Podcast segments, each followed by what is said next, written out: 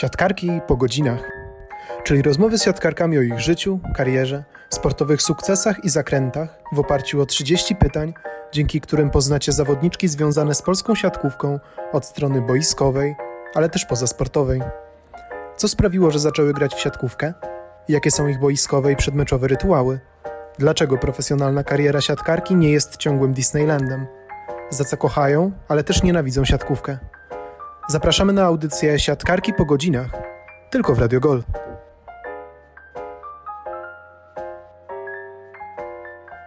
Cześć, tu Magdalena Damaske-Dawid. Chciałabym Was zaprosić do słuchania rozmowy ze mną w audycji Siatkarki po godzinach. Uderzymy trochę w inne tony, bo rozmawiamy poważnie, ale na chwilę zaczniemy mniej poważnie. Jaką najzabawniejszą siatkarkę spotkałaś na swojej drodze? Oj, to jest właśnie pytanie z typu każdy chce to wiedzieć. To samo jak pytanie o to, opowiedz najzabawniejszą historię. A, masz przygotowaną? Nie, oczywiście, że nie. To jeszcze trochę czasu, spokojnie. Może mnie kiedyś objawi, nie? I przyśni się ta sytuacja. Dobra. Wiesz co, dużo w siatkarskim życiu jest takich żartów codziennych, sytuacyjnych. Mhm. I one po prostu nawet po miesiącu już nie są śmieszne, ale my się w trakcie opowiadania ich po prostu zaśmiewamy, wiesz, na śmierć tak naprawdę. Mhm. Wiadomo, że są śmieszne sytuacje w momencie, kiedy ktoś, nie wiem, zaatakuje sobie w buty czy cokolwiek innego. No ale to też jest śmieszne w momencie, jak to się widzi, no jak to się opowiada, no to ktoś się zaatakował w buty, śmiesznie, okej. Okay. Mhm. Ale najzabawniejsza siatkarka? Wiesz co, dużo zabawnych osób miałam. W zeszłym sezonie tak samo, ale to każdy miał jakieś takie swoje po prostu momenty śmieszności też. Mhm. Ale jest jedna zawodniczka, która rzeczywiście była, co ona nie powiedziała, to po prostu mnie to bawiło. Nawet jak mówiła proste zdanie, to mówiła to w taki sposób, że ja miałam wrażenie, że jak ona to tak potrafi. I to była Izabelcik. Aha.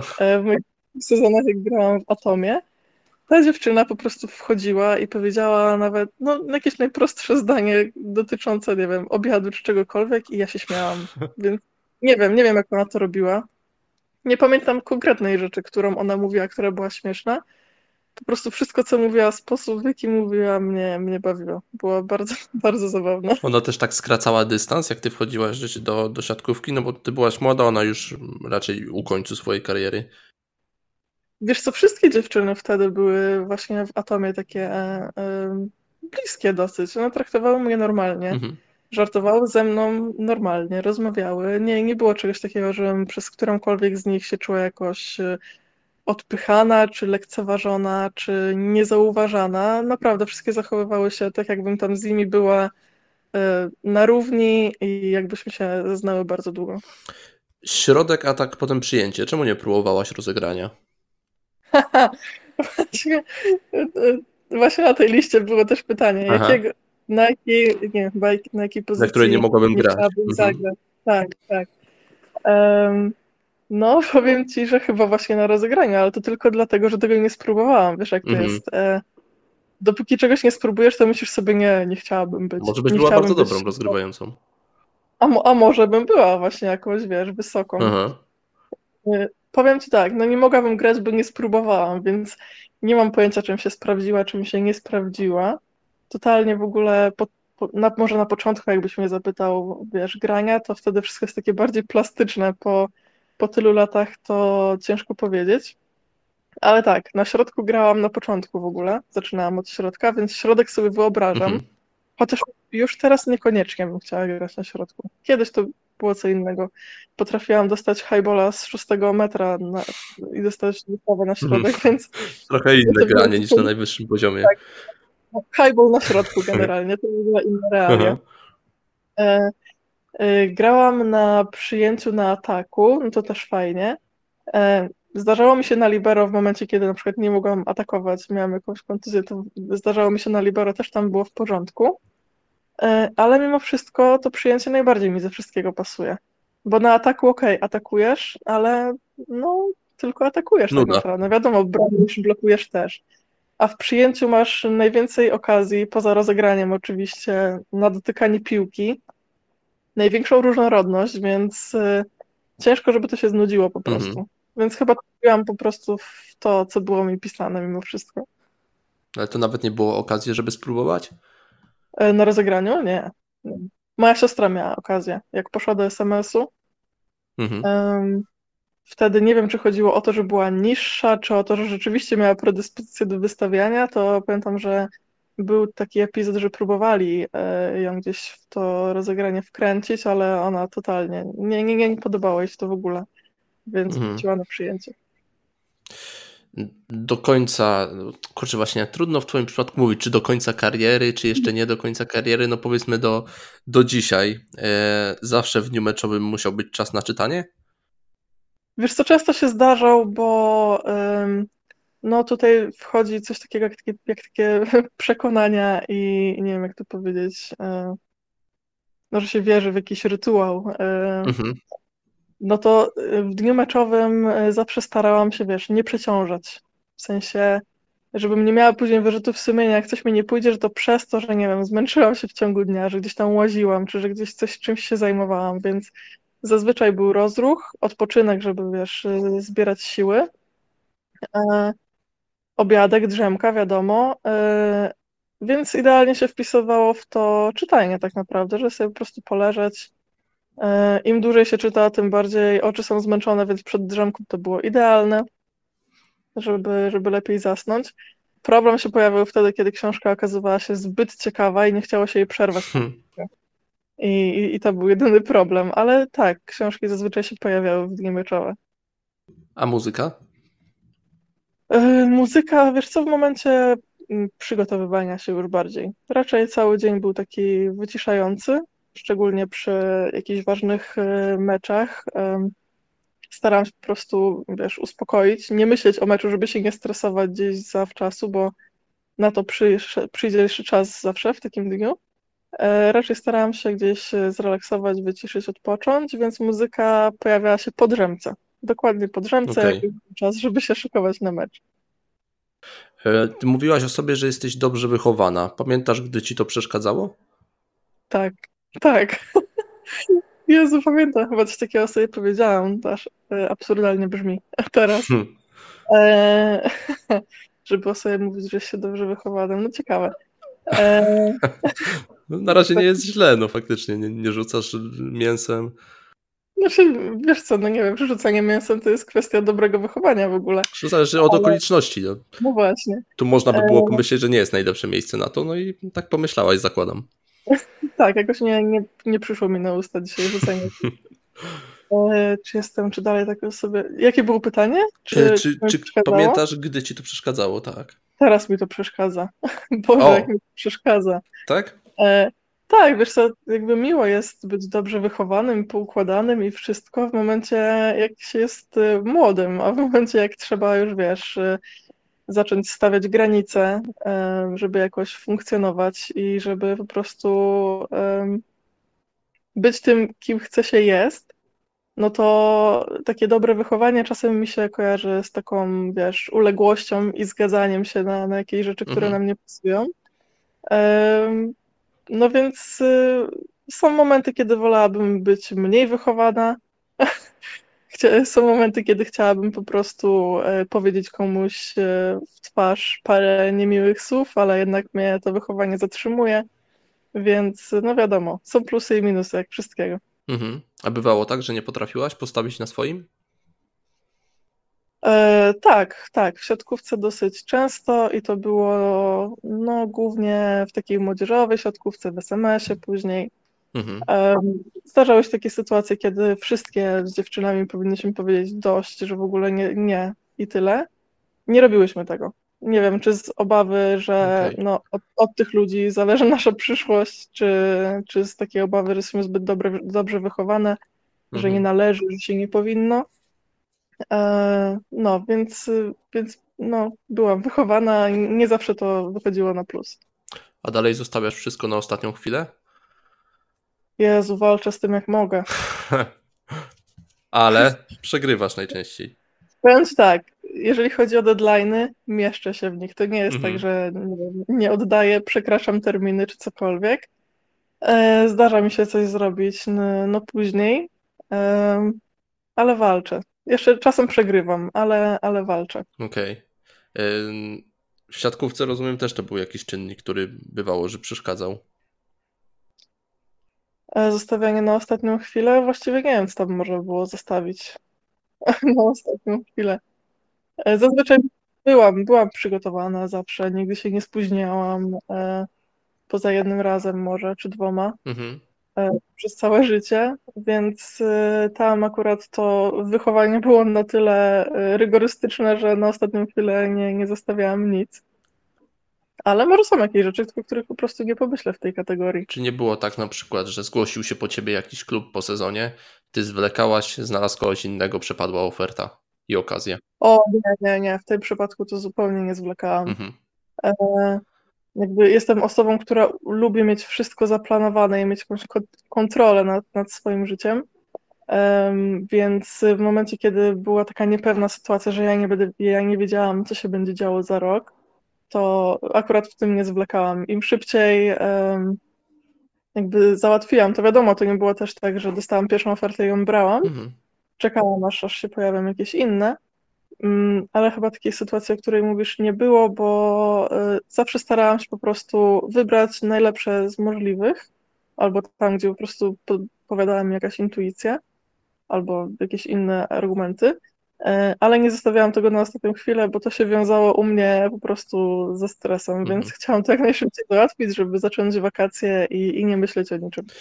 Twoja siostra Paulina wspominała o wyjątkowej więzi z tobą, ty zresztą też o tym mówiłaś, ale zakładam, że oprócz tego, że wiele was łączy, to sporo też dzieli. I teraz chciałbym sprawdzić, w czym konkretnie są te różnice. To znaczy tak, przygotowałem serię krótkich pytań, na które ty będziesz odpowiadać. Okay. Czy bardziej one pasują do ciebie, czy do Pauliny? Dobra. Okej, test siostrzany. Dobrze? Spróbujmy. Dobra. Tak. Która z was jest grzeczniejsza? Ja. Paulina jest w ogóle w tym aspekcie podobna do ciebie? Czy jest grzeczna? No ciężko oceniać czegoś po grzeczności. Ona po prostu jest lepsza w wyznaczaniu granic i robieniu tego, na co ma ochotę. I okej, ja jestem grzeczniejsza, ale wolałabym mieć jej podejście. Okej. Która prędzej przeprosi? No powiem ci, że to jest ciężkie pytanie. Ani ty, ani ona nie lubicie. Nie, wiesz co, z założenia powiedziałabym, że ja, że po prostu, wiesz, sprawy wróciły też na swoje miejsce i żeby, nie lubię mieć konfliktów po prostu, ale Paula też jakoś, jak czuje, że musi przeprosić, to przeprasza, ale zazwyczaj jak mamy jakiś konflikt, to potrafimy ze sobą rzeczowo porozmawiać i powiedzieć, co nas zabolało w tym, a co nie, jakie kto miał intencje, więc potrafimy to dobrze załatwić dosyć. Która lepiej gotuje? Boże, nie pamiętam, żeby moja siostra mi coś ugotowała, więc powiem, że ja. A ty lubisz chyba, z tego, co mówiłaś. Tak, ja lubię gotować. Aż muszę ją teraz przycisnąć, powiem ci. Następnym razem, jak do mnie przyjedzie, to ona będzie gotować. No właśnie, to co, nic? Nigdy nie zrobiła? Nie, no robiła jakiegoś omleta, zrobiła mi serek wiejski z pomidorami, który odmienił moje życie, bo był przepyszny. Później jadłam to przez całe wakacje, naprawdę. Wydawało mi się dosyć proste to do zrobienia, no ale jak widać. No ale nigdy nie wpadło mi to do głowy, że to jest takie dobre. Okej. Pasty jeszcze. Tak, robię jakieś pasty, takie rzeczy, ale no muszę ją przypilnować teraz. Niech się popisze, następnym razem odpowiem lepiej na to pytanie. Która lepiej przyjmuje?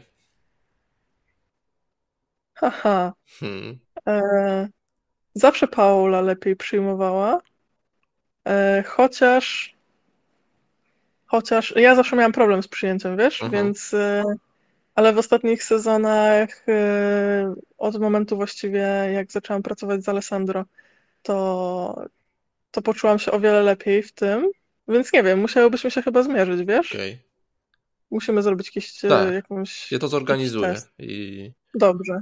Poczekaj, niech tylko, wiesz, odzyskam jakąś sprawność. No właśnie. I jesteś powiedzeni. Dobra, tak, to wtedy zobaczymy, ale... skończy się ta dobra więź siostrzana. Ale nie, myślę, że Paula sobie bardzo dobrze radzi w przyjęciu, więc mogłaby to wygrać. No ma super sezon też, tak, to swoją drogą. Kto ma więcej butów? O Boże, no wydaje mi się, że ja mimo wszystko, chociaż Paula lubi sobie kupować nowe jakieś rzeczy. Ona ma więcej butów sportowych, takich do grania na pewno. Mhm. Dla mnie zawsze buty do grania były jakimś takim mniejszym priorytetem. Ja mam więcej butów takich do chodzenia. To ile ich jest? Jest to do zliczenia? Nie. Powiem szczerze, to nie jest do zliczenia, bo część butów jakichś... Ja wiesz, po prostu to jest tak, że ja trzymam nawet te stare. Mam butów jeszcze buty z czasów SMS-u i ja wiesz, trzymam je w kartonach i liczę, że przydadzą się kiedyś. Ostatnio na odmiar próbowałam gdzieś sprzedać na Vinted, więc kilku par się pozbyłam, no ale trochę ich zostało. Ale to 50 więcej? Nie, no bez przesady, no ale poczekam. No, między 10 a 20 na pewno, no pod 20. A, to nie tak źle jeszcze, myślałem, że tak. To nie jest obsesja, nie, aż tak źle nie. Mhm. Kto jest lepszy w planszówki? Paula. Paula to jest zwierzę planszówek, po prostu kocha je. Ja tak dużo w planszówki nie gram, ona mogłaby to robić całe dnie. Ale tak tryharduje, że na śmierć i życie? Nie pobiłyśmy się, bo też nie grałyśmy dużo, grałyśmy w kilka gier razem tylko, ale wiem, że jest osobą, która jak jedzie do znajomych się spotkać, to bierze ze sobą planszówki po prostu. Okay. Zawsze ma je przy sobie, zawsze jest gotowa. Może z moim bratem, jak ja się wyprowadziłam do SMS, to może grała, nie wiem. Mój brat to jest największy kanciarz planszówek. Nie umie przegrywać? Wiesz co, czy umie, czy nie umie, raczej nie przegrywa, bo wiecznie oszukuje. Tak, ale tak poważnie, że musi oszukać, tak. Bo jak przegra, to masakra? Nie, no jak przegra, to przegra, ale mam wrażenie, że dla niego granie jest grą w momencie, kiedy nie oszukuje po prostu. Okej. Okay. Wiecznie jak graliśmy w jakieś pociągi czy coś, siedzi, nic się nie dzieje, ale jak spojrzysz, to zawsze brał więcej niż jedną kartę. To za chwilę też, no to od razu może to. Która z was nie umie przegrywać? Kiedyś, wiesz co, Paula się bardzo zmieniła w ostatnich latach. Jak była dzieckiem, to bym powiedziała, że ona, ale wydoroślała bardzo, odkąd trafiła do Ekstraklasy i wiadomo, nienawidzi przegrywać, ale myślę, że zdaje sobie sprawę, że to jest część wygrywania tak naprawdę. Więc już na tym poziomie jest lepiej, ale myślę, że może bardziej ona? Chociaż nie wiem, ciężko powiedzieć. Kiedyś to byłaby ona, teraz nie wiem. Która gorzej śpiewa? Wiesz co? No nie wiem, czy da się gorzej niż ja i ona razem. Duet jak siostry Godlewskie? One mają przynajmniej odwagę, wiesz? A, wy nie macie, żeby... To ja mogę wam dać możliwość, żeby nagrać coś. Wypuścilibyśmy to wiesz jakoś. Co? Kiedyś mieliśmy taki... No to nie był event, takie coś w Atomie, że na walentynki poszłyśmy z 2 czy 3 dziewczynami do radia i miałyśmy zanucić piosenkę o miłości i później to leciało w radiu i musieli zgadnąć, co to jest za piosenka. No i miałyśmy zanucić piosenkę All You Need Is Love. Prawie nikt tego nie zgadł, włącznie z moim mężem, który jakby w muzyce jest bardzo, bardzo dobry. Więc to po prostu podsumowuje moje umiejętności. No tak, to może nie będziemy... Chociaż jak chcesz, no to możesz teraz śmiało. Nie? Może nie. Jeszcze chrypka mi wyjdzie czy coś. A tak, to jesteś w trakcie rehabilitacji, to lepiej, żeby może to wpłynie jakoś źle. Oszczędzać strony głosowe. No jeszcze chwilę mamy tej rozmowy, więc tak, lepiej tak. Która łatwiej jest w stanie zdenerwować drugą? Jezu, Paula, Boże. I teraz ci opowiem taką historię, po prostu podsumowuję idealnie. Paula jest po prostu żywiołem. To jest chodzący żywioł, chodząca charyzma, no po prostu wszystko. Ale był taki moment, gdzie oglądałyśmy w domu z mamą film i z Paulą, no i na końcu już tam na napisach była taka akcja, gdzie rodzinka sobie piecze ciasto, no i oczywiście rzucają się mąką i wiesz, brudzą się i wszystko. No i przypominam, ja leżę na kanapie i Paula mówi: o nie, a dlaczego my tak nigdy nie robimy? Dlaczego my się tak nie bawimy? Ja mówię, bo to jest film, bo kto to będzie sprawdzał generalnie, że po co? I ona w tym momencie przyszła z wodą, słuchaj. ja leżałam na tej kanapie, ona oblała mnie tą wodą. No ja już wściekła, ale z drugiej strony nie chciałabym się z nią bić, ani nie chciałam się po prostu reagować, po prostu leżałam dalej. Już mówię, dobra, zabiję cię jak wstanę. Mhm. Po czym przyszła i obsypała mnie na te wszystkie mokre rzeczy mąką. No, więc ona po prostu ma niekończącą się kreatywność. Dlatego myślę, że ona ma większą możliwość mnie zdenerwować. To jest znakomite. To mogę to podciągnąć pod tę anegdotkę siatkarską. Jak nie wymyślisz nic więcej, to będziesz rozkrzeszona z tego. Tak, to będę po prostu chodzącym ciastem. Świetne, ale ona ma chyba... Znaczy różnica między wami jest 5 lat, tak? Tak, tak. No to ma jednak bardziej jeszcze takie dziecięce podejście. Choć no wiadomo, że daleko jej do dziecka, jak ma 20, już zaraz 2 lata. Tak, teraz ona już jest dorosła po prostu i myślę, że to nie jest kwestia tego, czy ma bliżej do dziecka, czy dalej do dziecka. Kiedyś, ileś lat temu rzeczywiście tak było. Mhm. Ale teraz nie, ona po prostu jest żywa, jest radosna, jest wszędzie i to jest po prostu jej charakter i styl bycia. Myślę, że to nie ma nic, żadnego związku z byciem dziecięcym, a jeżeli już, to raczej jako zaleta, no bo jednak dzieci wiedzą lepiej, wiesz, co jest ważne, co jest ciekawe, mają więcej ciekawości świata, więc bardziej bym to powiedziała, że to jest jej zaleta. Okej. Która jest bardziej niezdarna? Ale w czym? No tak na co dzień, że przechodzi przez dosyć szerokie przejścia i tak się uderzyło coś. No to jeżeli chodzi o szerokie przejścia i uderzenie, no to ja. Mój mąż mówi na mnie pieszczotliwie roztrzepiuszka, chociaż jestem bardzo poukładana, to zawsze czegoś zapomnę, nigdy nie mogę znaleźć swojego telefonu, zawsze gdzieś... Aha, właśnie mój mąż mówi, tu się potknie, tu się przewali, tu coś, więc tak. Jak ostatnio robiłam mu szejka, to nie wiem, czy więcej tego szejka było w butelce później, czy na moich ubraniach. Ale z kolei ja sobie dobrze radzę w takim życiu, gdzie trzeba coś zrobić, załatwić jakieś prawne rzeczy. Paula raczej się nie uderza, ale powiem ci tak, czasem nagrywamy sobie takie wiadomości, w których próbujemy przebić jedna drugą w ogóle na zasadzie, kto ma większego pecha, że czasem przydarzają nam tak pechowe rzeczy, że mamy wrażenie, że to jest jakoś, nie wiem, związane z tym, że mamy tak samo na nazwisko. I po prostu nam się zdarzają. Ale to rodzicom też tak się zdarzało? No, zależy, jak kto odbiera pecha, wiadomo, nie? Moja mama ma często takiego pecha właśnie do jakichś dziwnych rzeczy. Okay. Nie wiem, pójdzie do fryzjera, wyjdzie w ogóle ze spalonymi włosami, no jakieś takie codzienne rzeczy. No i tak się nagrywamy sobie czasem i ona mi nagrywa te wiadomości swojego pecha, ja jej nagrywam później swoje, ale czasem rzeczywiście dochodzi do takiego stanu, gdzie mówię jej, no dzisiaj cię nie pobiję, jakby zwracam się, wygrałaś. A to co było najbardziej spektakularnego? Oje, nie, wiesz co, to są takie codzienne rzeczy. Kurczę. Na przykład miałam dużo takiego pecha w przygotowaniach do ślubu, gdzieś zamawiałam rzeczy dużo wcześniej, żeby się nie martwić później tym. Później nagle ta paczka została zatrzymana gdzieś. Później się okazało, jak dzwoniłam do kurierów, że ona była zniszczona. Jak dzwoniłam do firmy, to nie mogłam się dodzwonić do firmy i wiesz, i było, to było na zasadzie, czy te rzeczy dojdą, czy nie. To była jakaś ogromna paczka dodatków.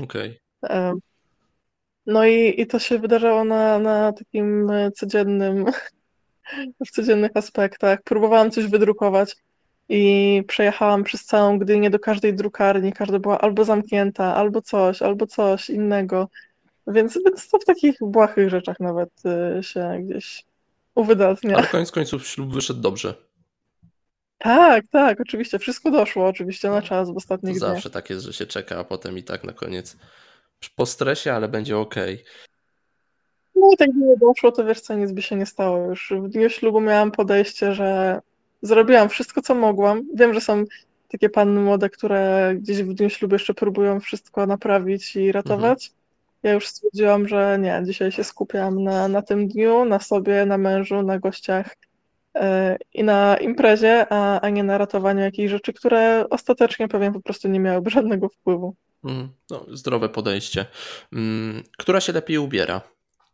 Paula. Boże, ja zawsze tak, zawsze zgapiam, no ja nie mam za dużego wyczucia, wiesz, jak się ubierać.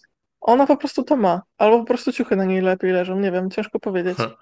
Po prostu zakłada coś i wygląda dobrze. I ja zawsze później pytam, a gdzie to kupiłaś, a gdzie tam to kupiłaś, a jaki masz rozmiar? I później przymierzam i ewentualnie zamawiam. Okej, podbierasz jej, ale to zawsze tak było? Wiesz co, z podbieraniem czy ze zgapianiem? No ze zgapianiem właściwie możemy to rozdzielić. Wiesz co, ze zgapianiem ciężko powiedzieć, bo my się wychowałyśmy tak naprawdę osobno. Jak ja wyjechałam do SMS, to ona była jeszcze dzieckiem, więc no wiadomo, ubierałyśmy się zupełnie inaczej, ale później jak już była starsza, to zawsze ona się lepiej ubierała. A z kolei wcześniej ona często mi podbierała rzeczy. Wiesz, znajdowałam jakieś swoje skarpetki u niej, jakieś, nie wiem, stanik, bluzkę, cokolwiek. Ostatnio ja jej ukradłam i trochę z tego powodu się śmiejemy. Więc role się zamieniają jeszcze dosyć. Ale to też jest ciekawe, że wy macie tak dobrą więź, skoro no trochę was koleje losu w różnych momentach życia rozdzielały. No tak, wychowałyśmy się osobno, no bo ileś tam lat, poczekaj, nie wiem ile ja miałam lat, jak szłam do SMS-u, 17 chyba. No to ona musiała mieć 12. I od tamtej pory żyłyśmy na odległość, nie miałyśmy jakiegoś dużego kontaktu ze sobą. Z kolei później, jak już ona poszła do SMS-u, no i też była starsza, więcej gdzieś tam się miałyśmy okazję spotykać w ogóle, nawet na meczach, czy gdziekolwiek, czy ona u mnie zostawała, jak grała gdzieś w okolicy, no to myślę, że nadrobiłyśmy z nawiązką ten stracony czas. Która jest zabawniejsza?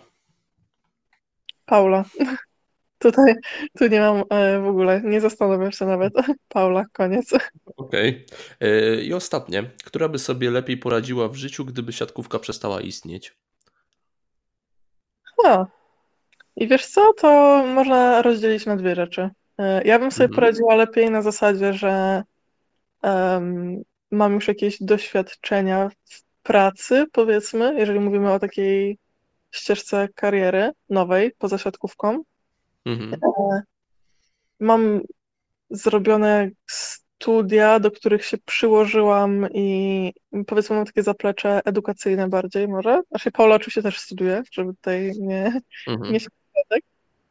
Ale Paula z kolei by sobie lepiej poradziła życiowo. W sensie ja jak myślę o niej, to mam wrażenie, że ona nie musiałaby ani studiować, ani mieć żadnego doświadczenia. To jest dziewczyna, która się po prostu odnajdzie wszędzie, w każdych warunkach i świetnie sobie radzi z ludźmi, więc na pewno no, jestem o nią spokojna w każdym wypadku, że sobie poradzi. No, jesteście chyba autentycznie dobrze dobranymi siostrami, bo ty w samych superlatywach prawie o niej mówisz. No poza tą historią z mąką, wodą, ale no. No bo jest świetna, co ja ci poradzę na to. Jesteśmy zupełnie inne, więc może to pomagać, że wiesz, nie kłócimy się o takie same rzeczy, bo różne rzeczy są dla nas ważne, ale uzupełniamy się, ale często mówię, że ona jest moją lepszą drugą połową. O, to ładne, jak w piosence chyba takiej. Nie wiem, czy jest. Może jest. Coś jest, odkopiemy. Kto słucha, niech sobie odkopie. Dalej ty nie byłaś ani razu na nartach ze względu na te zobowiązania kontraktowe? Tak. Właśnie ostatnio znajomi coś mówili, że dobra, no to pojedziemy na narty za rok gdzieś tam. Wiesz co, zobowiązania kontraktowe to jedno, ale umówmy się, jak ja nie byłam w stanie poprosić trenera o jeden dzień wolnego, żeby się spotkać ze znajomymi, to tym bardziej nie miałam czasu, żeby zimą jechać na narty, tym bardziej, że my wolne mamy tylko latem, poza sezonem, a nie tylko, no bo przez większość czasu po prostu to był sezon klubowy, później sezon reprezentacyjny, młodziczki, juniorki, kadetki, wszystko po kolei, więc przez wiele lat nawet tych wakacji nie było, a już nie wspomnę o zimowych, ale tak, no nie wolno nam było uprawiać takich sportów, w sensie jakby ktoś pojechał i nic by mu się nie stało, no to nie byłoby problemu, gorzej jakby się coś stało. Ale z kolei teraz, jak sobie myślę, że miałabym zjechać na nartach, to chyba jestem za stara i zbyt przestraszona, bym się bała, że coś zrobię, wiesz? Tak? Tak. No jak ale patrzę... Taki mały stok byś wybrała na początek? No z takiego małego może bym, wiesz, zjechała, ale wiesz jak to jest, zjeżdżasz z małego i marzy ci się ten duży, nie? A tam już no tak. Rolę. A jak sobie ostatnio u znajomych właśnie oglądaliśmy zdjęcia z ich wypadu i jakiś był filmik i kolega po prostu się przetoczył, przeturlał przez głowę, cały kręgosłup prawie wygięty. Nic mi się nie stało oczywiście, ale w momencie teraz jak no tyle tygodni się rehabilituję i pomyślę sobie, że miałabym się tak wyrżnąć, to mam ciarki. No chyba duże ryzyko. To lepiej chodzić po górach, albo właśnie ostatnio, wiesz co, bo a propos, pytałeś, kto jest najbardziej jakby dziecięcy może z naszej dwójki, to jest tak, mój brat jest najbardziej dziecięcy, starszy i ostatnio tak sobie pomyślałam, kurde, kiedyś to się chodziło na sanki, kiedyś to się chodziło na jabłuszko, na górkę, a teraz już nie. A ty nie chodzisz? Wiesz co, no nigdy nie było górki w okolicy, nie? A, okay, w Legionie czy gdzieś tam. Nie pomyślałam o tym nigdy. No ale w tym roku było tyle śniegu i tyle wszystkiego i mówię sobie, kurde, przecież u nas w Rumi jest górka, tyle śniegu jest, to ja pojadę na te święta i będziemy zjeżdżać. No i ja w tym roku na święta wylosowałam mojego brata na prezent, więc między innymi kupiłam mu jabłuszko. I kupiliśmy sobie we dwójkę jabłuszka, tylko nie mieliśmy okazji na nich zjechać, bo oczywiście śnieg stopniał na święta. No tak, ale to jest fantastyczna rozrywka. To z wiekiem to nie mija. Bo ja sobie tak co roku sobie odświeżam, jest super. Słuchaj, najbezpieczniejsza. Tak, bo i tak już siedzisz. Szynka. Tak, więc no nie mogę się doczekać, aż śnieg spadnie, bo to jabłuszko leży nieużywane w bagażniku cały czas. No tak, a szkoda, bo... Ale jest gotowe, słuchaj, leży w bagażniku, gdziekolwiek nie pojadę, a będzie śnieg, to ja jestem gotowa. No to chyba w ogóle teraz po tym, jak trochę sobie odpuściłaś siatkówką, tak to nazwę, to będzie czas na takie aktywności trochę inne. Na życie. Które nie było czasu. Nowe życie. Życie będzie, tak.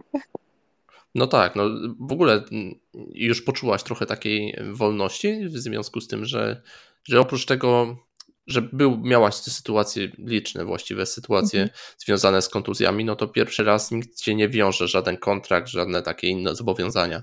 Tak, wiesz co, bardzo to poczułam w momencie, jeżeli chodzi o zdrowie w ogóle, to kiedyś miałam problemy z kostką, miałam pękniętą chrząstkę, jak zaczynała mnie boleć, to ja od razu byłam zestresowana, a co będzie, a jak coś się rozwinie, a jak będzie gorzej, muszę teraz uważać, nie mogę iść tutaj, nie mogę za dużo chodzić, bo muszę to oszczędzać na treningi.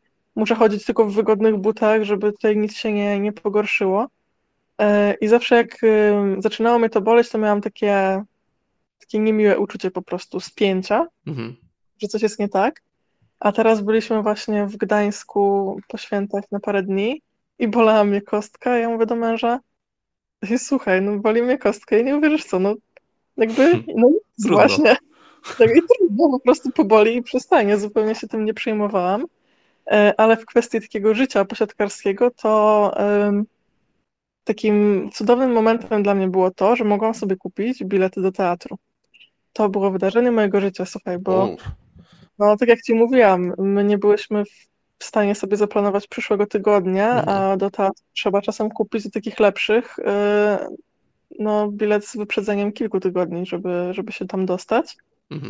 Więc nigdy nie mogłam iść jakoś sobie zaplanować wcześniej, czy na koncert, czy do teatru właśnie. Więc w tym roku w grudniu, znaczy to w grudniu była sztuka, kupiłam bilet w listopadzie, miesiąc wcześniej i mówię, kurde, po prostu jaka wolność, mogę sobie planować co chcę i mogę jechać gdzie chcę i to było niesamowite. Ale to jest niesamowite. I o tym też mówiła Kinga Drabek, no ona akurat jest w tej innej sytuacji, gdzie nie za bardzo może sobie na to pozwolić i mówiła, że chciała iść na koncert Dawida Podsiadło, tylko że no właśnie, nie wiadomo jak trening, kiedy dostaną plan, jak już go dostaną, to tych biletów nie będzie. No a ty jesteś w takim teraz położeniu, że takie małe rzeczy właśnie doceniasz. Tak, niesamowicie. Ja już zaplanowałam, że w tym roku jedę na Woodstock. Całe życie chciałam jechać na Woodstock i nie mogłam.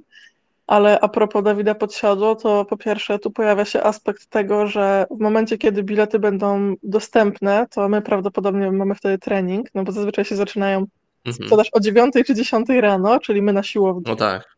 Po 5 minutach biletów nie ma, więc jak z tej siłowni wychodzisz, to już w ogóle nawet jak chcesz zaryzykować, to nie ma o czym marzyć, już nie wspominając o tym, że nie zna się planu, nie? Wiadomo. Można ryzykować i sprzedać ewentualnie później, ale tak.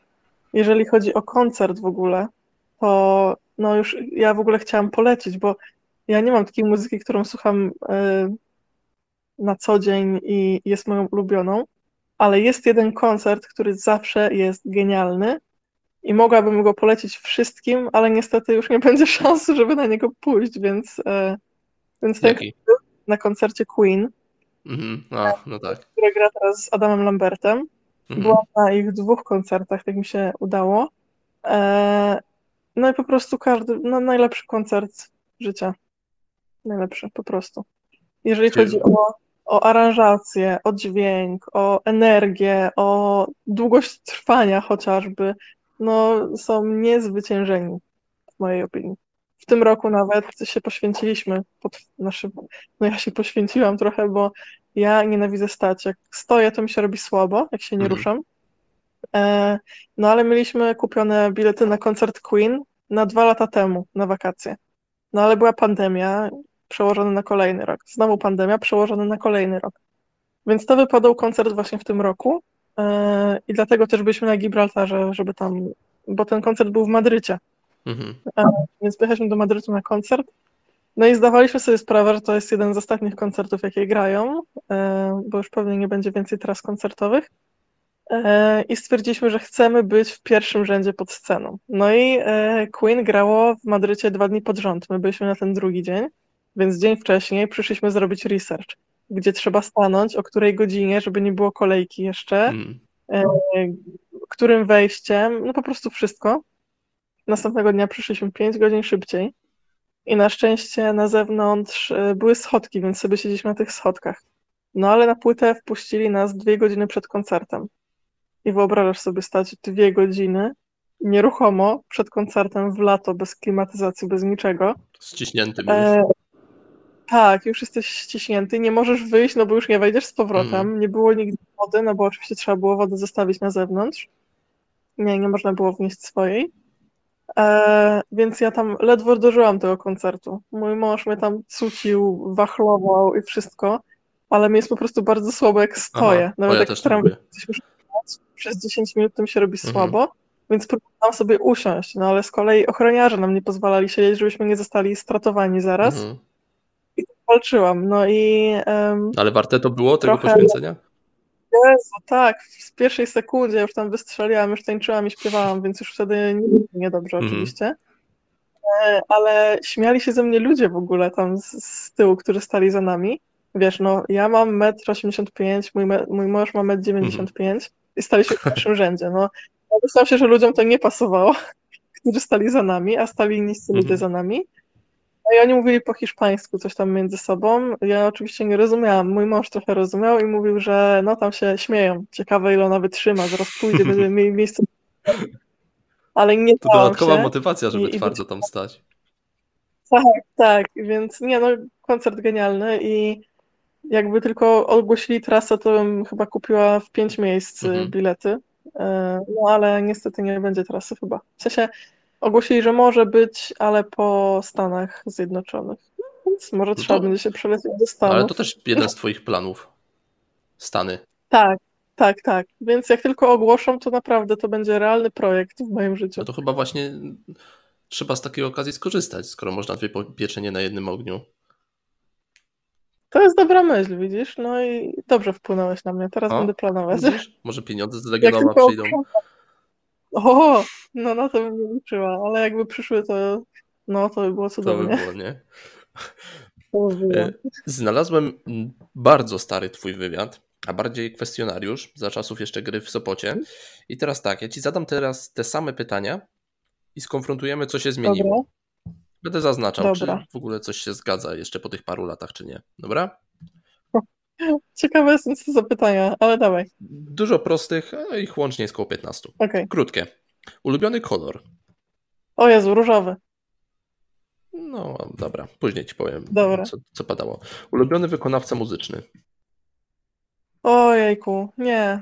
Ja wtedy pewnie ściemniłam, bo ja nigdy nie wiedziałam, jaki jest mój ulubiony wykonawca. No tu wiedziałaś. No to widocznie po prostu strzeliłam cokolwiek, żeby był spokój. Nie wiem. Dawida Podsiadło też lubię. Kings of Leon. Queen. Nie no, dużo rzeczy lubię. Nie wybiorę, przepraszam. Dobra, no ale padło, zobaczymy później. Ulubiona piosenka?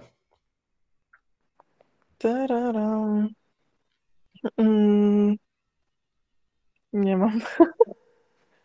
To zależy od dnia, naprawdę. A ty tam kłamałaś ostro w tym wywiadzie. Ja kłamałam ostro, przyznaję się teraz. Przyznaję się.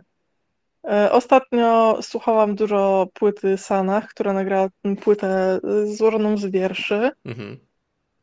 Nie wiem, czy tytuł jest Nic dwa razy, czy coś takiego. Ale tego, mhm. Tak, tego ostatnio trochę słuchałam, ale tak samo słuchałam Don't Stop Me Now. Kurczę. No to prędzej mogło paść wtedy, bo w Sanach nie było jeszcze te parę lat temu. No, co jeszcze ostatnio jest? Here Comes the Sun, no bo mój mąż ostatnio cały czas gra to na gitarze, więc ja jej chodzę i to śpiewam cały czas. Mm. No, tego typu rzeczy. Dobra. Ulubiony aktor, aktorka? Poczekaj, tutaj to powinnam coś wymyślać. No, powinnaś. Tom Hanks to jest aktor, którego obejrzę każdy film. Mhm. Po prostu każdy film, w którym on grał, jest dobry.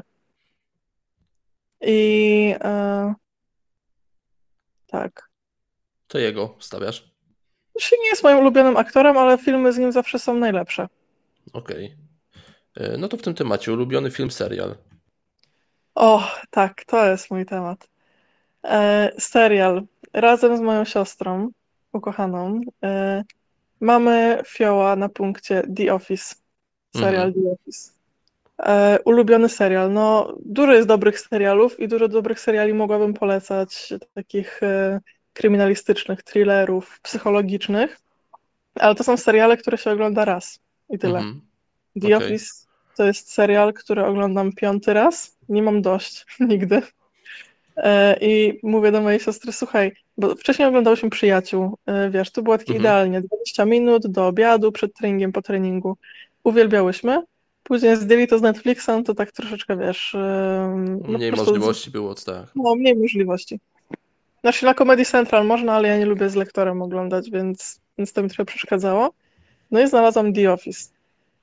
No i obejrzałam 6 odcinków i na początku sobie myślę, what the fuck, po prostu, co tam się dzieje, co w ogóle kto to wymyślił, co za idiotyczny serial. Mhm.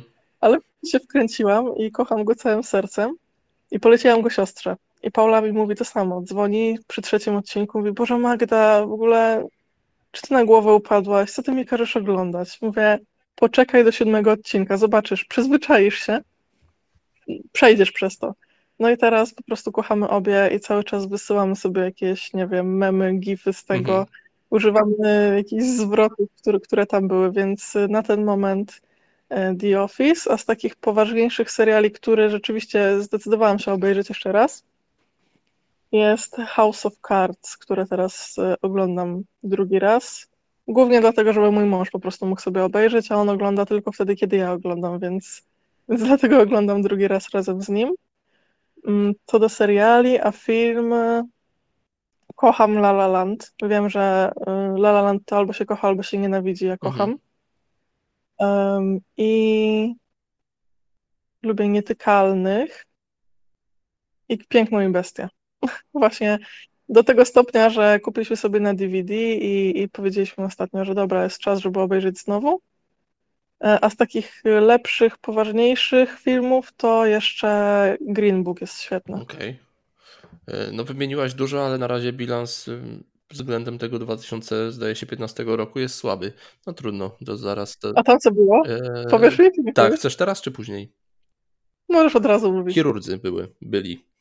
O tak, oglądałam Chirurgów wtedy namiętnie, no. A film? Tylko to padło.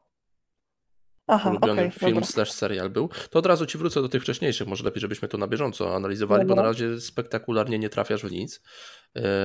Ulubiony aktor, aktorka Jake Gyllenhaal, nie wiem, czy tak się... O tak, on też jest dobry, no. Grał na przykład w Mount Everest i w innych filmach, no. Ulubiona piosenka Love Yourself? To chyba Pink śpiewa. Tak, no lubię. No jest też Justina Biebera, to ja bardziej w tę stronę szedłem, ale... A, wiesz co, obie lubię, więc obie, i Pink, i Justina Biebera. Odpowiedź, że tak, pasuje do kilku. Po prostu, wiesz, no, ewoluują te piosenki. Wracam do nich czasem, ale nie są na tapecie teraz. Mhm. Ulubiony wykonawca muzyczny był faktycznie Queen, okay, ale było też Florence and the Machine. O, tak, lubię. Lubię, zapomniałam, lubię, no. No i w kolorze byłaś w miarę blisko, powiedziałaś różowy, a tu w ogóle ciekawa odpowiedź, różowo-fioletowy. A, bo to chyba chodziło, wiesz, o taki pudrowy róż, to jest tak zawsze pomiędzy lilią a różowym, fioletowym. Okej. Okay. Dobra, ale na razie jest stabilnie, jest stabilnie. No stabilnie, 5 odpowiedzi, 5 złych, więc jest tak, stabilna, słaba forma. Wymarzone miejsce na wakacje. Wymarzone miejsce. No tak sobie mogę marzyć, ale właściwie jak później cię jedzie, to się wszystko, wiesz, zmienia, bo na przykład nie marzyłam, żeby jechać do Madrytu, a w Madrycie spędziliśmy tydzień właśnie ze względu na koncerty i było cudownie. Cudowne to jest miasto. Zawsze chciałam polecieć na Bali, więc może Bali jako takie najdalsze, najbardziej egzotyczne miejsce, no ale blisko też jest dużo takich miejsc. No, Gibraltar kocham całym sercem i polecam, no ale to też nie jest miejsce na całe wakacje, bo to jest wyspa, którą my zeszliśmy w jeden dzień całą. Muszę przyznać, że moje nogi później, jakby nie mogłam się zatrzymywać, bo jak się zatrzymałam, to po prostu nogi mi się zginęły i upadałam na ziemię, więc musiałam iść. Więc może rzeczywiście na 2 dni da się to podzielić. Ale Hiszpania, uwielbiam Hiszpanię generalnie, klimat tam też. No tu padło Grecja, ale ty chyba byłaś już w Grecji. Byłam w Grecji, tak. I byłam w Grecji na lądzie, w Atenach i na jednej wyspie, na Eginie. Było fajnie, ale znam dużo więcej lepszych miejsc. Okej. Ulubiony napój? O. Miesiąc temu bym ci powiedziała, że herbata, chociaż jeszcze rok temu nie piłam żadnych ciepłych napoi. Nie wiem, lemoniada? O, brawo, wreszcie, dobrze, lemoniada z miętą. Jest. No, 1/7, super. 2. A co jeszcze było? Kolor. A, no ale różowo-fioletowy, no dobra, będzie 2. To Queen jeszcze się pokryło, 2,5. No nieźle. Najsmaczniejsze danie na świecie.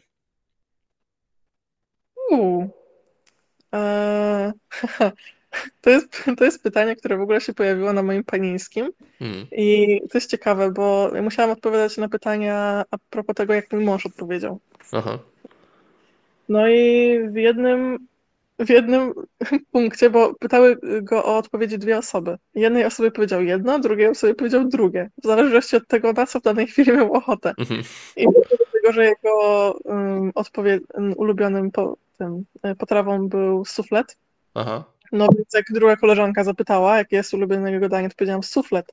A się okazało nie. Drugie to już był popcorn, rozumiesz? Popcorn. A to dosyć drastycznie się zmieniło. Popcorn. Suflet. Tak. Mogę ci powiedzieć, co najlepszego jadłam do tej pory. I to było właśnie na tych wakacjach. To były krewetki a la pil, tak się nazywały. I w jednym miejscu jadłam i to po prostu smakowało jak niebo. A w drugim miejscu było niedobre. Więc trzeba też umieć to przyrządzić. Ale tak, w tym jednym miejscu to było najlepsze, co jadłam. Brzmi jakby kosztowało 200 zł za porcję. Nie, no właściwie nie. Kosztowało tyle, co wszystko inne tam. Po prostu są krewetki smażone właściwie na takim gorącej oliwie. No wiadomo, z czosnkiem, z przyprawami i ciekawe jest to, że jak oni je podają w takim żeliwnym, w takiej żeliwnej miseczce, to w momencie podawania one powinny dalej bulgotać. Tak czytałam w jakimś przewodniku i tak rzeczywiście było, czyli one wjeżdżały prosto z ognia do nas. To ciekawe. Ale tu padła dosyć taka prosta odpowiedź. Włoskie makarony i grillowana pierś z kurczaka. Jezu, nie pamiętam, kiedy pierś z kurczaka jadłam już. No to było na tapecie. Faktycznie najsmaczniejsze danie. Tak, kocham makarony, ale mięsa jakoś nie jadam dużo już. Szczęśliwa liczba. Nie wiem, wtedy bym... Nie wiem, pewnie podałam liczbę, którą miałam na koszulce, szczerze mówiąc. 16, 7, nie wiem. Nie, właśnie, to też była bardziej wyszukana odpowiedź. No to nie wiem, jaka jest moja szczęśliwa liczba. Wcześniej, w ostatnich sezonach się zastanawiałam, jaka jest moja pechowa liczba, czyli zastanawiałam się, z 7 miałam kontuzję pleców, to może na kolejny sezon nie będę brać 7. Bardziej już w tym aspekcie nie mam. Możesz mi powiedzieć. No padło codziennie inna. No to w sumie to się pokrywa. Ładne wybrnięcie z tematu, codziennie inna. No dobra.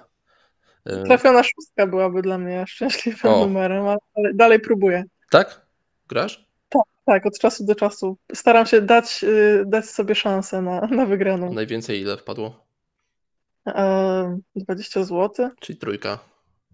Tak, ale było coś takiego, że byliśmy z mężem w Łebie na wydmach, jemy sobie gofra i on odpala maila tak po prostu profilaktycznie, patrzy jakie tam przyszły maile i przyszedł mail z Lotto. Gratulujemy wygranej.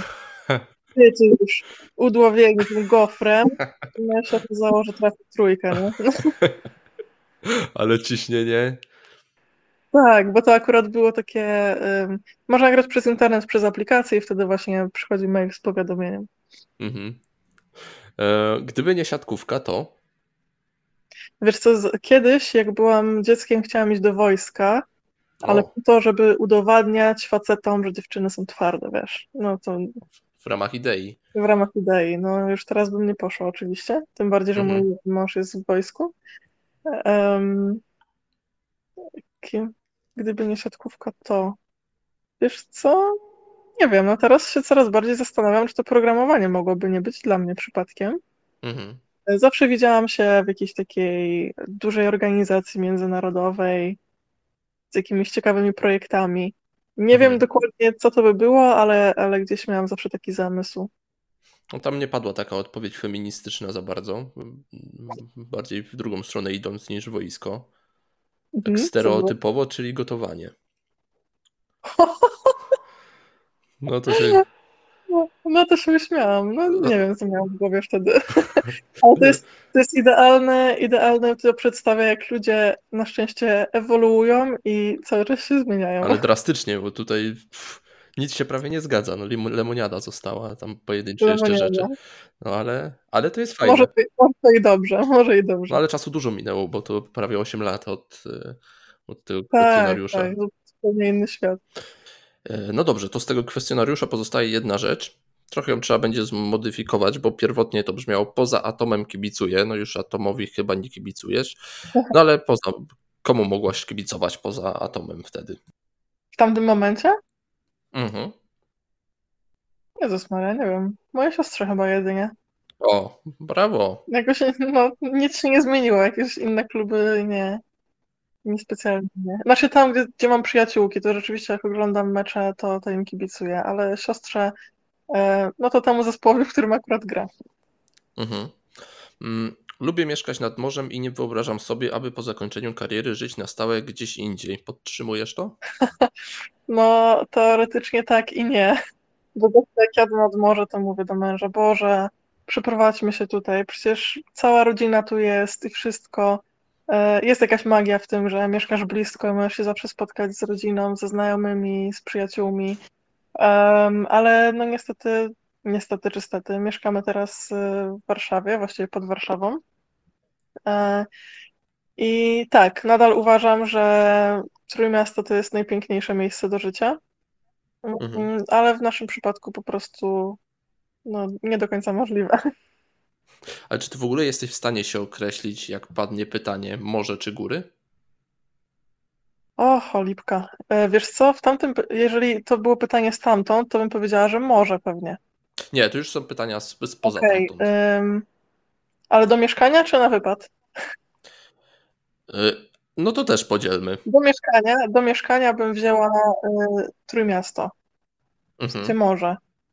Uwielbiam morze, jest cudowne, ale jakbym miała konkretnie, nie wiem, 3 dni, to bym pojechała w góry. Ale to też z tego powodu, że jak jeżdżę do rodziny, to po prostu mimo wszystko jeżdżę nad morze, więc to morze gdzieś się zawsze przewija. Ale góry to jest tak niesamowite miejsce dla mnie, bo to jest ciekawe, bo ja pałam ogromną nienawiścią do schodów. Więc sam aspekt wspinania się po górach wydaje się dosyć absurdalny w moim przypadku.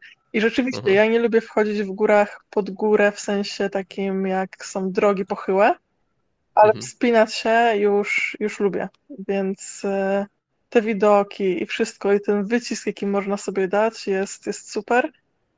No a z moim mężem dwukrotnie, bo on zawsze, jak już wyjdziemy na jeden szczyt, to mówi, dobra, to chodź, idziemy jeszcze na drugi. I no, robimy 2 szczyty jednego dnia, następnego dnia nie możemy się ruszyć, ale jakaś satysfakcja z tego jest. Najwyższy punkt, jaki do tej pory? Byliśmy na Rysach latem.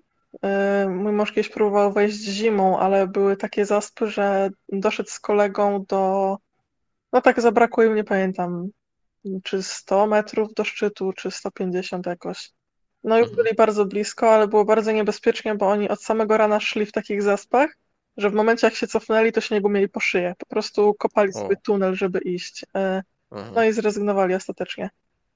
Ale najwyżej byłam na Rysach latem. Też mówiłaś, że jak jesteś w ogóle w jakimś miejscu, to starasz się szukać tych najwyższych punktów i zdobywać szczyty tamtejsze. Tak, w ogóle nasze wakacje pierwsze, czy to była Grecja? Tak, wydaje mi się, że Grecja. Tak, w Grecji. Skończyło się na tym, że po prostu wchodziliśmy wszędzie, gdzie było najwyżej. Po prostu punkt za punktem i tam były zawsze najpiękniejsze widoki, więc jak gdzieś jesteśmy i pojawia się jakaś góra, to na 99% my się na niej znajdziemy. Tak samo jak na Gibraltarze zresztą. A na jakim etapie jest plan Kilimandżaro? Troszeczkę odszedł, może w niepamięć. Fajnie by było, ale myślę, że jest dużo takich, dużo fajniejszych rzeczy bliżej, które można robić i które nie wymagają jakiegoś takiego dużego przygotowania się, jeżeli chodzi o sprzęt, o zaplecze i wszystko, więc na razie to gdzieś poszło, nawet zapomniałam, szczerze mówiąc, że miałam taki plan. Teraz mi przypomniałeś. Ale to byłoby... No widzisz, może też warte odkopania, tak jak te Stany i bierzesz to jeszcze pod uwagę. Biorę, tak. A czemu nie? Biorę. Dużo jesz fast foodów, tak ogólnie? Nie. Ostatnio też jakoś mniej. Miałam takie momenty w życiu, że jadłam trochę więcej. Też nie jakoś nałogowo, mówmy się. Mam słabość do jednego fast fooda imieniem KFC. Ale mam na to sposób też. A sposób jest taki, że raz w roku, czy tam 2 razy do roku z mężem idziemy i kupujemy. Jak najdzie nas taka ochota, bo wiesz, jak idziesz i kupujesz sobie Bismarcika, jak ja zazwyczaj to robię, no to po prostu jest fajnie, ale 2 dni później nadal byś takiego Bismarcka zjadł.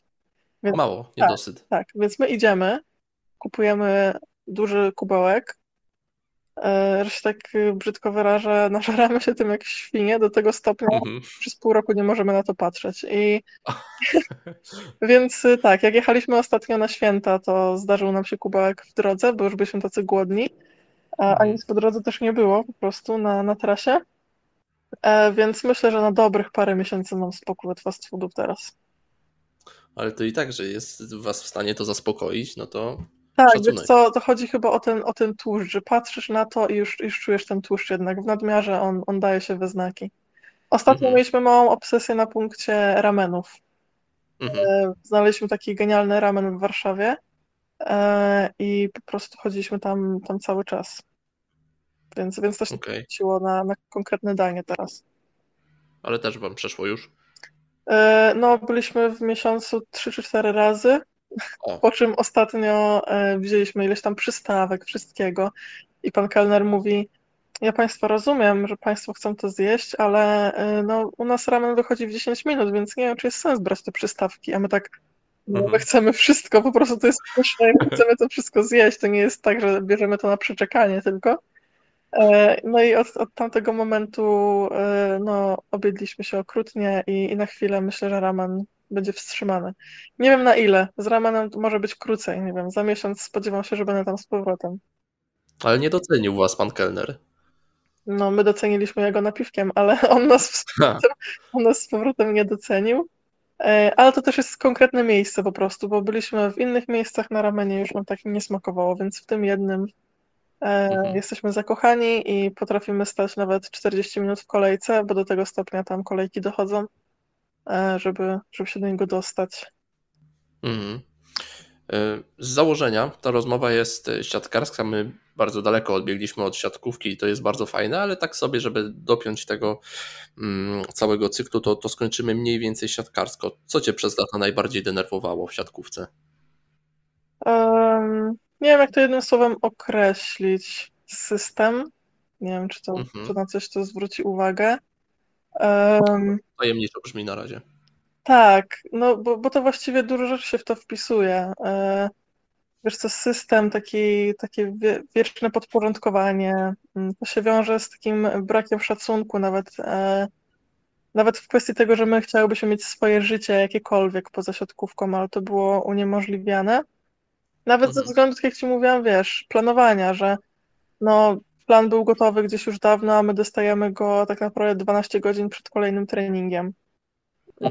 Więc to były takie, no powiedzmy, organizacyjno-systemowe rzeczy. Dużo złego według mnie było w takim systemie też trenowania, w sensie takiej myśli szkoleniowej, o może bardziej w ten sposób. To się teraz zmienia trochę, nie wiem, ciężko mi powiedzieć, jak to teraz w SMS-ie na przykład wygląda. Ja to mogę ocenić na podstawie klubów w Ekstraklasie, nie wiem jak tam niżej teraz z tym jest. Więc tutaj też było dużo takich rzeczy. Co jeszcze? No takie niekonsekwencja, no to co się dzieje teraz, to jest po prostu powiedzmy tak, wisienka na torcie dezorganizacji i braku jakichś takich, braku dbania o dobro zawodników i jakieś takie podstawowe, nie wiem, właściwie spełnianie jakichś założeń, potrzeb. No ładnie dyplomatycznie nazwane. No, bo nie mamy czasu, żeby to rozwijać. No, trochę to rozwinęliśmy tak. I kto tam wie, jak czytać między wierszami, no to będzie wiedzieć o co chodzi. No ale żeby nie zostawać z tymi negatywnymi wspomnieniami, co najbardziej kochasz w siatkówce? Wiesz co, ostatnio miałam dużo takich momentów, że było ciężko rzeczywiście, ale teraz z perspektywy czasu uwielbiałam po prostu treningi. Może nawet bardziej niż mecze. Lubiłam tak na co dzień po prostu pracować, spędzać czas z tymi z dziewczynami z zespołu. Lubiłam to, że taką schematyczność, wiesz, że to nie jest tak, że tylko idziesz i grasz, tylko stoisz na tym boisku i analizujesz cały czas, co się dzieje. Po prostu no, w każdej sekundzie analizujesz, co się może wydarzyć, gdzie się przesunąć. I w momencie, jak dobrze przeanalizowałam, to mi sprawiało taką mega satysfakcję, że to się udało i że te wszystkie schematy jakieś działają i intuicja i czytanie gry, ale najbardziej no poza siatkówką w ogóle, to no bo siatkówkę wiadomo lubiłam i kochałam, uwielbiałam ludzi, wiesz, to zawsze jednak ludzi jako, nie wiem, koleżanki z zespołu, niektórych trenerów naprawdę. To było świetne, że my przychodziłyśmy do szatni, nieważne czy było źle, czy było dobrze, wszystkie zawsze byłyśmy razem i zawsze po prostu ktoś był. Zawsze ktoś był obok, żeby pogadać, żeby, nie wiem, rozładować atmosferę. Zresztą siatkówka dała mi, powiedziałabym, rodzinę, bo dała mi kilku przyjaciół takich na śmierć i życie. Może wiesz, nie w jakichś zawrotnych ilościach, ale też nie jestem taką osobą, która się otacza tłumem ludzi, ale to są tacy przyjaciele, których raczej traktuję jak rodzinę niż po prostu przyjaciół, więc na pewno jestem wdzięczna siatkówce za tych ludzi, bo w życiu bym ich nie poznała inaczej. Nie mam opcji w ogóle. W 2015 roku tu mówiłaś, że twoim marzeniem siatkarskim jest wygranie Igrzysk Olimpijskich. To przez lata no, zmieniło się wyraźnie, bo też musiało się zmienić przez różne historie, które cię spotkały, więc na koniec zapytam inaczej. Jakie jest twoje marzenie ogólnie teraz? Wiesz co, na ten moment chwilowo to znaleźć kolejną rzecz, która będzie mi sprawiała taką satysfakcję i w której się będę dobrze czuła, czyli żeby znaleźć rzecz, którą chciałabym po prostu robić i ją robić. Czymkolwiek by to było. Na razie jeszcze tego nie odkryłam w 100%, więc Więc chciałabym odkryć taką nową pasję, którą mogłabym połączyć z pracą. I to byłby taki mój cel, a jak już będę wiedziała, co to jest konkretnie, to będę sobie wyznaczać kolejne cele już w tym obszarze tak naprawdę. Magda Damaske-Dawid, fantastyczna rozmowa i wielka przyjemność dla mnie. Dziękuję Ci bardzo. Dzięki wielkie za zaproszenie i fajnie. Mam nadzieję, że ktoś będzie miał cierpliwość, żeby to wszystko wysłuchać.